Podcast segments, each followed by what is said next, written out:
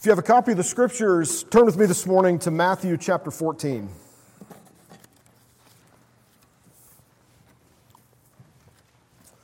We're looking this morning at verses 1 to 21.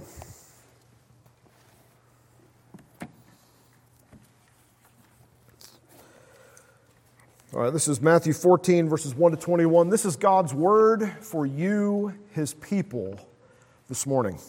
Listen to this.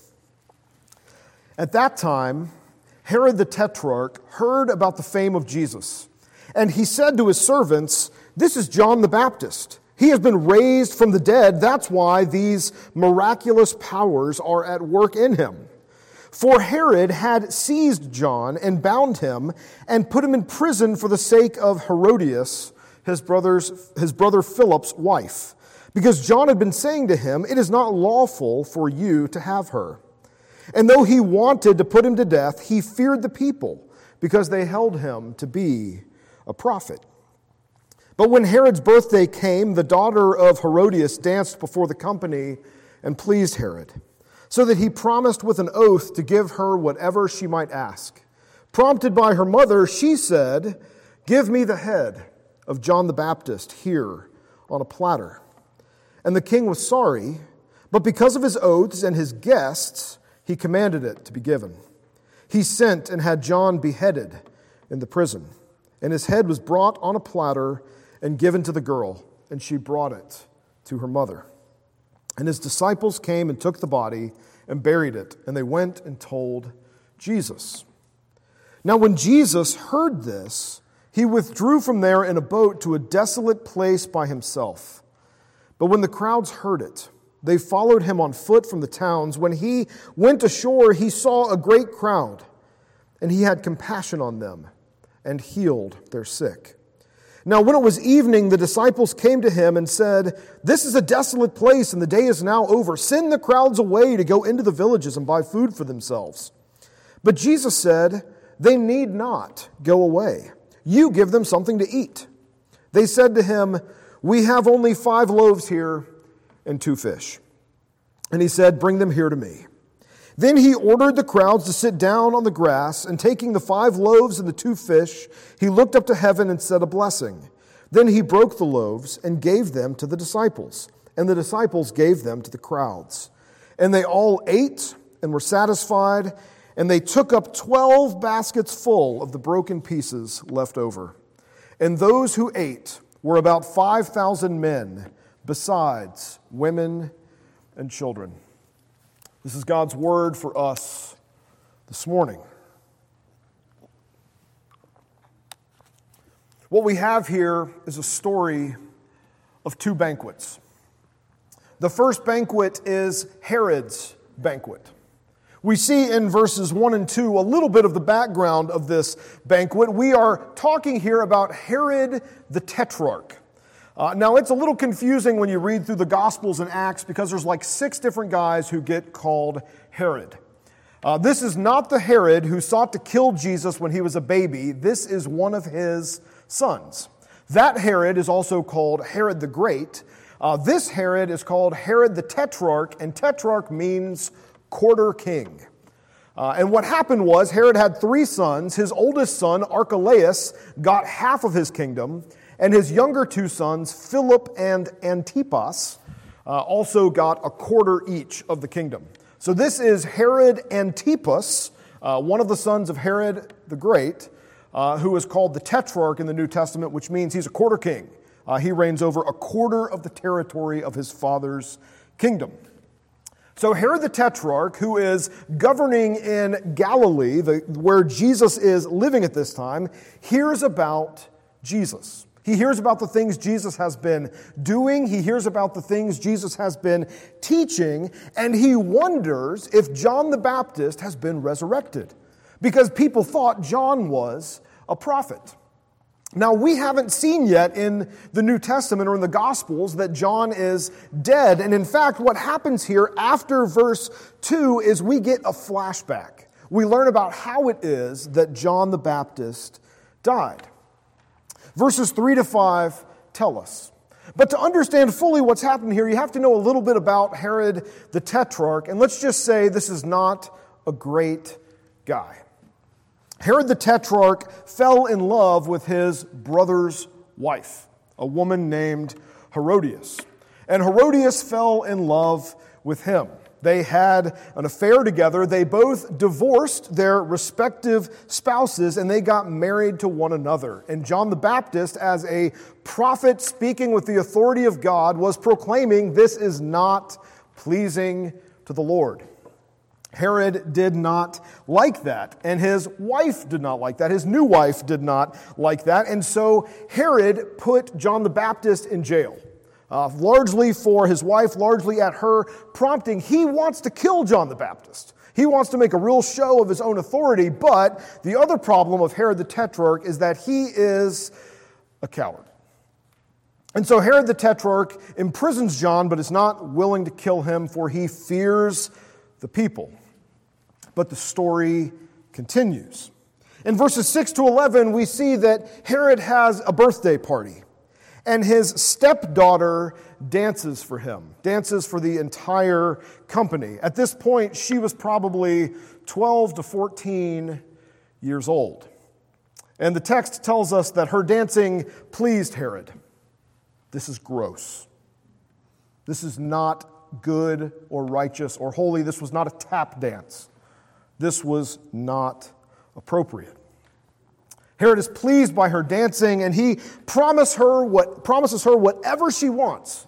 And she goes to her mom and says, Mom, what should I ask for? And mom sees her chance. Herodias says, Bring me John the Baptist's head on a plate.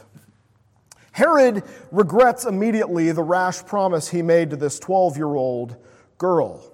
But Herod, being a coward, also doesn't want to lose face in front of everyone at his birthday party. So, in order to protect his ego and his pride, he goes and murders John the Baptist. He sends for John the Baptist's head on a plate. And so his servants go, behead John the Baptist in the prison, and bring his head to this 12 year old girl at Herod's birthday party on a plate. And the girl takes it to her mother. Verse 12 tells us that after this, John the Baptist's disciples collect his body and bury it. And then they go and tell Jesus what has happened. Friends, there is a lot of darkness here. There is a lot of evil and a lot of sin here. And in fact, I think Herod's banquet teaches us something about the nature of sin. Sometimes we're tempted to think that sin is kind of naughty fun. It's like something fun that God, for whatever reason, has chosen to withhold or tell us that we are not allowed to do it. But what I want you to see here is that that is not the case. Sin has only the capacity to corrupt and to corrode and to destroy. And to live in sin to ignore what you know is sinful and to live in sin more and more requires greater and greater evil and destruction. You saw it in the very story of Herod's marriage. What started with lust became adultery, became murder. Herod, to live in sin, had to keep getting worse and worse. Augustine, the great pastor in North Africa in the early church one time said that the punishment for sin is sin. And by that, what he means is that the punishment for sin is having to live in this destructive way that is corroding your soul, that is melting your heart like a hot chocolate heart. We see this in the New Testament as well. The scripture tells us that this is what sin does. Look at James chapter 1 verses 14 and 15. James says, "Each person is tempted when he is lured and enticed by his own desire.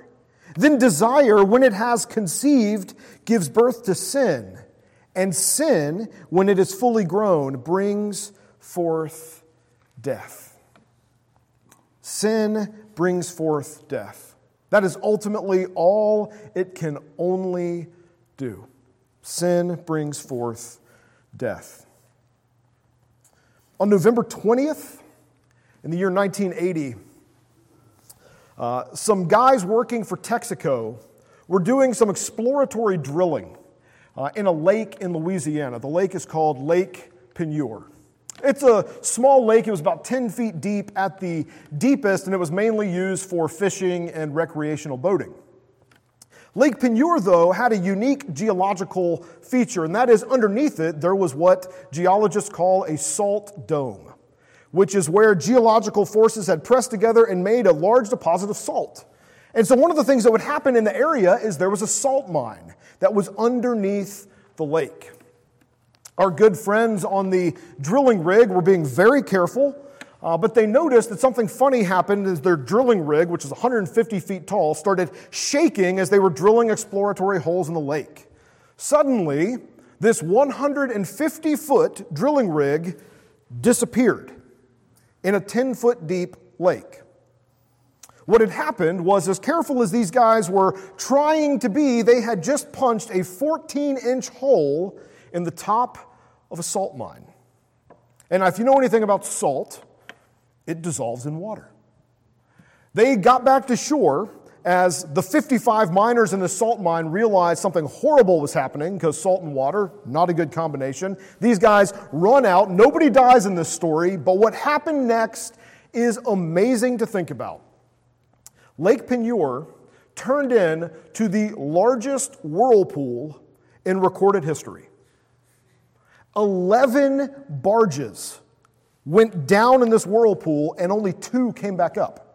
No idea where these barges went. The entire lake drained into this salt mine. So powerful was the whirlpool that a canal that was normally an outflow from the lake reversed its flow and became temporarily the largest waterfall in the state of Louisiana at 165 feet. At the end of the day, after everything kind of rebalanced, Lake Peigneur was no longer 10 feet deep. It was now a 250 foot deep saltwater lake. Friends, that's a long story about mining, a long story about salt and water. And what I want you to see is that sin is like drilling a hole in the top of a salt mine in a lake. Sin corrodes, sin destroys. Sin has only the capacity to diminish our life. Sin has only the capacity to make us not flourish, in fact, to make us destruct. You see it in Herod's story. You see it in this saltwater lake now in Louisiana. But this is why we must take sin seriously. Sin is never just one bad thing we do, sin destroys. And if we don't be on guard against sin, if we don't turn from sin in our lives, we are embracing something that will only bring death. As individuals seeking to follow Christ, as a church, seeking to follow Christ together, we have to care about sin because sin is ultimately only destructive.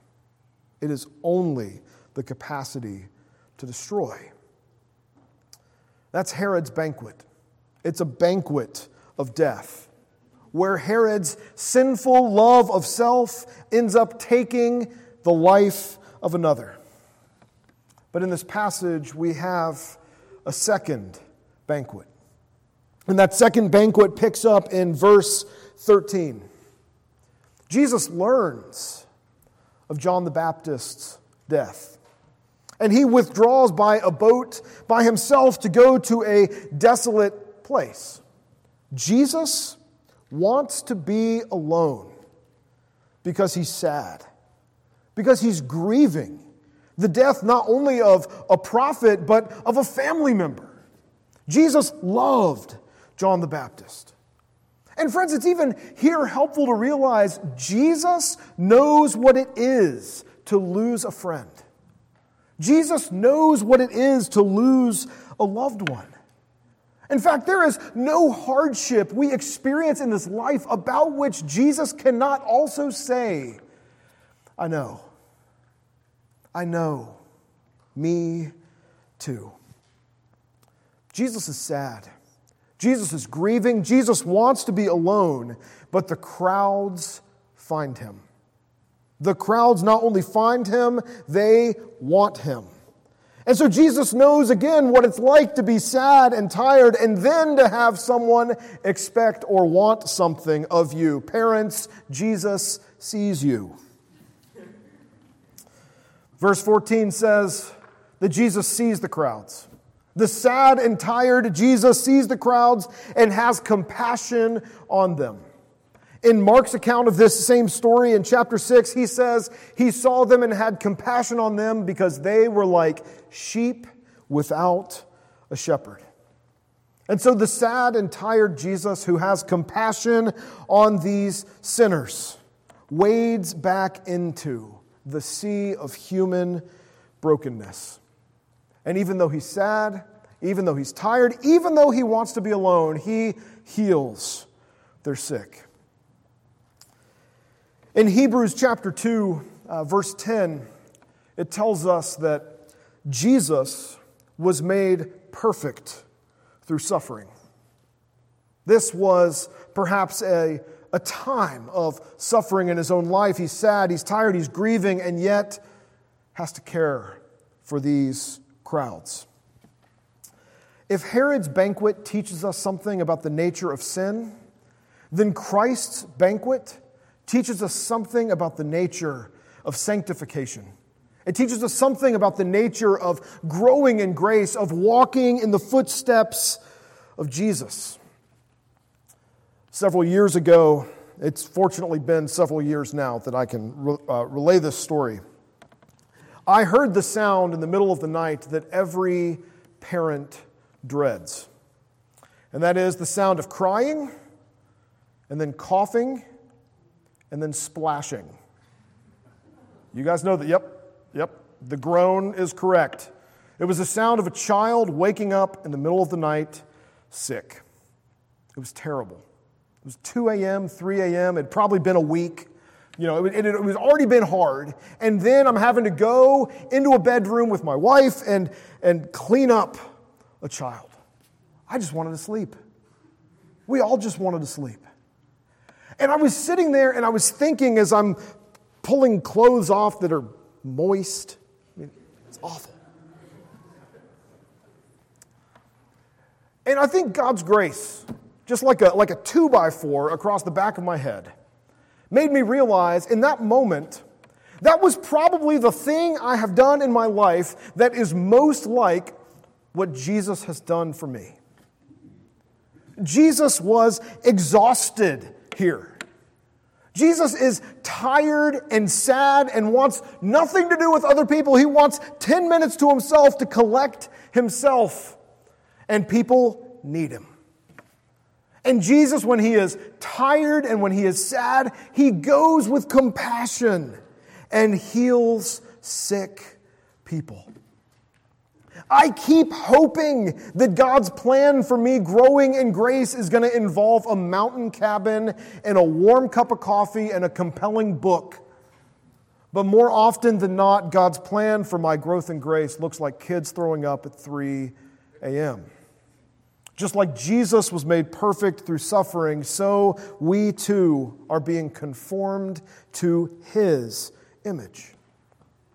And the fact that Jesus has compassion on these crowds, given what he's going through personally and emotionally and relationally, shows us something beautiful. The, the gospel is in that compassion. And so Jesus heals the sick who have come to him. But verses 15 to 18 says, Evening comes. So he's been doing this now for presumably hours. And the disciples come to Jesus and say, Hey, man, the day is over and we are in the middle of nowhere. Send these people away so they can buy food in the villages. And Jesus says back to them, The crowds don't need to leave. You give them something to eat. And the disciples are like, Man, we've got nothing. We barely have enough to feed ourselves. We have five loaves of bread and two fish. And Jesus said, Well, bring those here. We'll see what we can do with them. You see, Jesus knows that the true need of the crowd is not food, they need Him. But Jesus is also not oblivious to our and their physical needs. The disciples have no idea what is coming, though. Listen to one commentator talk about this moment before Jesus has done this thing. He says this He says, The disciples think that they have nothing here except these seven items. But they are counting only the realities that impress them, not the reality that should impress them most. Disciples should always count to eight. Verse 19 says, Jesus has the crowds sit on the grass. That's kind of a funny, just random detail to get thrown into the story, isn't it? I mean, the whole story would work without that. Why does it go, why does Matthew go out of his way to tell us that Jesus had these people sit on the grass before he serves them?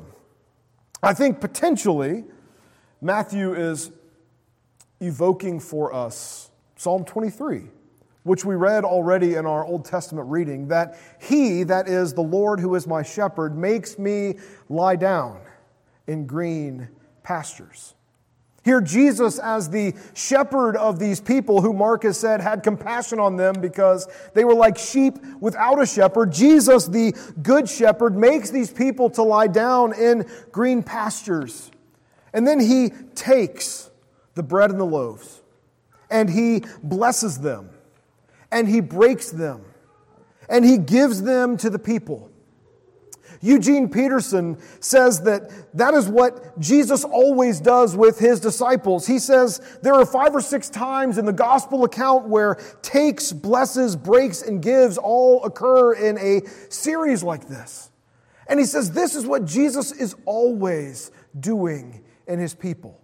It's what Jesus is doing with us, it's what Jesus is doing with our work. Jesus takes what we bring, He blesses it, He breaks it, and then He gives it to others in blessing. It's what Jesus is doing with us even this morning. And as Jesus breaks these five loaves and two fish, he begins feeding the crowds. And what we learn is the whole crowd eats and is satisfied, which means they didn't just get a bite, they were full. And left over at the end of this is 12 basketfuls of bread and fish. Jesus took what the disciples brought and made it more than it was. And Jesus always does that in us. He takes what we bring and makes it more than it was. He fed 5,000 men, and then Matthew adds, plus the women and children. This is a huge crowd. Could be 10,000, 15,000, 20,000 people on five loaves and two fish. If Herod's banquet teaches us about the nature of sin, Christ's banquet teaches us about the gospel. You see, Herod's banquet takes place in the halls of power, but Christ's banquet takes place in a desolate area. Herod's banquet is primarily about himself. Christ's banquet is primarily about others. Herod's banquet is a banquet of pride and lust, but Christ's is a banquet of compassion. Herod's banquet is a place where he takes. Christ's banquet is a place where he gives. And friends, the good news for us this morning is that the trajectory set at this banquet is the trajectory Christ follows throughout his entire earthly ministry. And by that I mean Jesus always looks upon crowds of needy sinners and has compassion on them, no matter what the cost is to him. And nowhere is that more clear in the gospel than the cross, where his love and compassion for sinners cost him everything. And because of the cross, Jesus is always now taking and blessing and breaking and giving us in service to other people. Because of the cross, our deepest longings are satisfied. Because of the cross, Psalm 23 is not just a nice thought. Psalm 23 is the truest thing about your life. Friends, the Lord is your shepherd. You shall not want. He makes you lie down in green pastures. He leads you besides still waters. He restores your soul.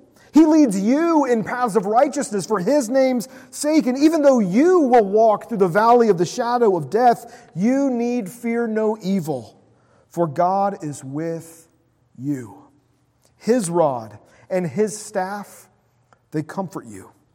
He prepares a table before you in the presence of your enemies. He anoints your head with oil. Your cup overflows. Surely goodness and mercy will follow you all the days of your life, and you shall dwell in the house of the Lord forever. Would you pray with me?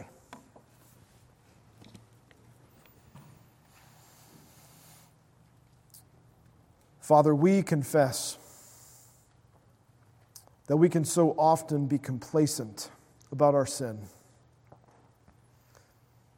Father, we fail to recognize the destructiveness of it. We embrace it because we think it feels good or we think it will bring us happiness. But Father, that is a lie.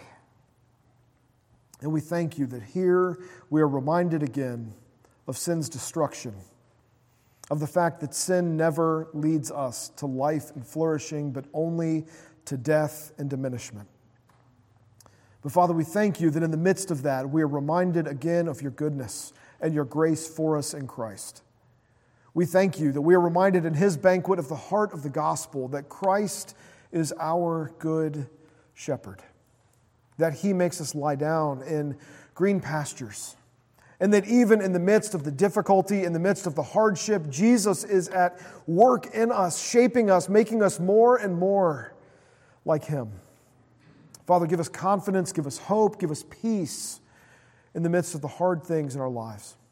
Be at work in them. Make us more and more like Jesus. Father, even now as we come to your table, we pray that you would be at work here and that you would take this ordinary bread and this ordinary cup and use them for an extraordinary purpose to shape us and anchor us in the gospel. That we would be a church that not only talks about the gospel, but lives it and experiences it week after week after week. And we pray all of these things in Christ's name. Amen.